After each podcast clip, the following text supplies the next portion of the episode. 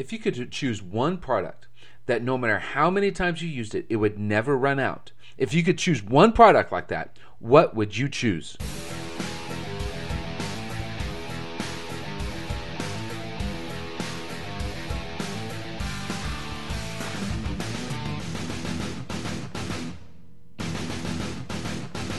For me, it would be coffee beans.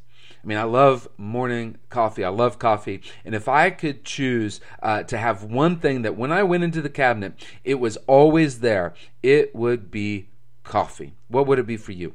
Maybe coffee works for you. Maybe another drink. Maybe some sort of food or candy. Or maybe, ladies, maybe some sort of makeup product or hair product. Or maybe for some of you guys, it'd be hair product, but maybe you'd be a little bit more secretive. But what product would it be? This story was uh, has always been a little bit odd to me. I mean, more than just my Baptist background and the fact that we're talking about wine here. But, I mean, Jesus' interaction with his mother, that was a little bit odd. It was a little bit awkward to, to, to start this story off. And then, when did the water turn to wine? And could they watch it turn from clear to purple? But at the end of the story, this uh, John um, uh, made sure we kind of we kind of knew something at the end of this story about about Jesus and about the disciples. Jesus performed this first sign in Cana of Galilee. He displayed his glory, and his disciples believed in him. I mean, at the end of the day, we're talking about Jesus keeping a wedding party going because he provided wine for this wedding party. We're not talking about a, a miracle of sickness, a miracle of death. I mean, we're talking about water to wine so our party can keep going. I mean, is this really a display of glory? Is this really something that w- that is believe-worthy? On top of that, the disciples, they already believed in him at some some standpoint. I mean, they were following him around at this point in time. So did they really, did John really need to tell us that they believed in him because of this? We got to see what's behind this story, behind this miracle. See, in the Old Testament, wine was a sign of vitality, that if wine was flowing in abundance and the choice wines were flowing in abundance, it was a sign of God's blessing on you. It was a sign that you were following him and that he was blessing you.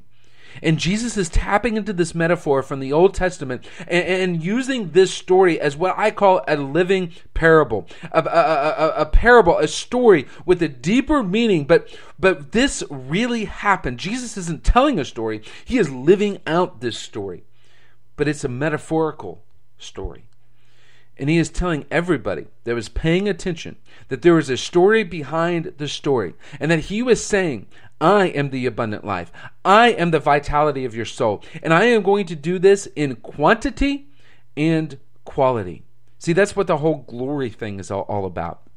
Glory, glorifying, is really uh, uh, making something that is invisible visible, and doing it in a beautiful, compelling, intriguing way. So what Jesus is doing here is that there is something about him that is at this point in time invisible, but he makes it visible for everybody to see.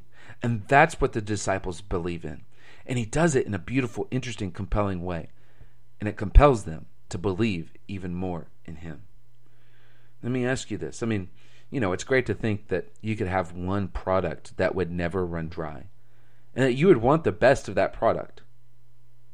But isn't there a deeper product? Isn't there a vitality of your soul that you would never want that to run dry, and that you would want it in the best quality possible? Jesus, through this miracle, is telling all of us that he is the giver of this life, this vitality, this abundant life, eternal life. Let me ask you one parting question. What would change in your life if you had this type of abundant life in both quantity and quality?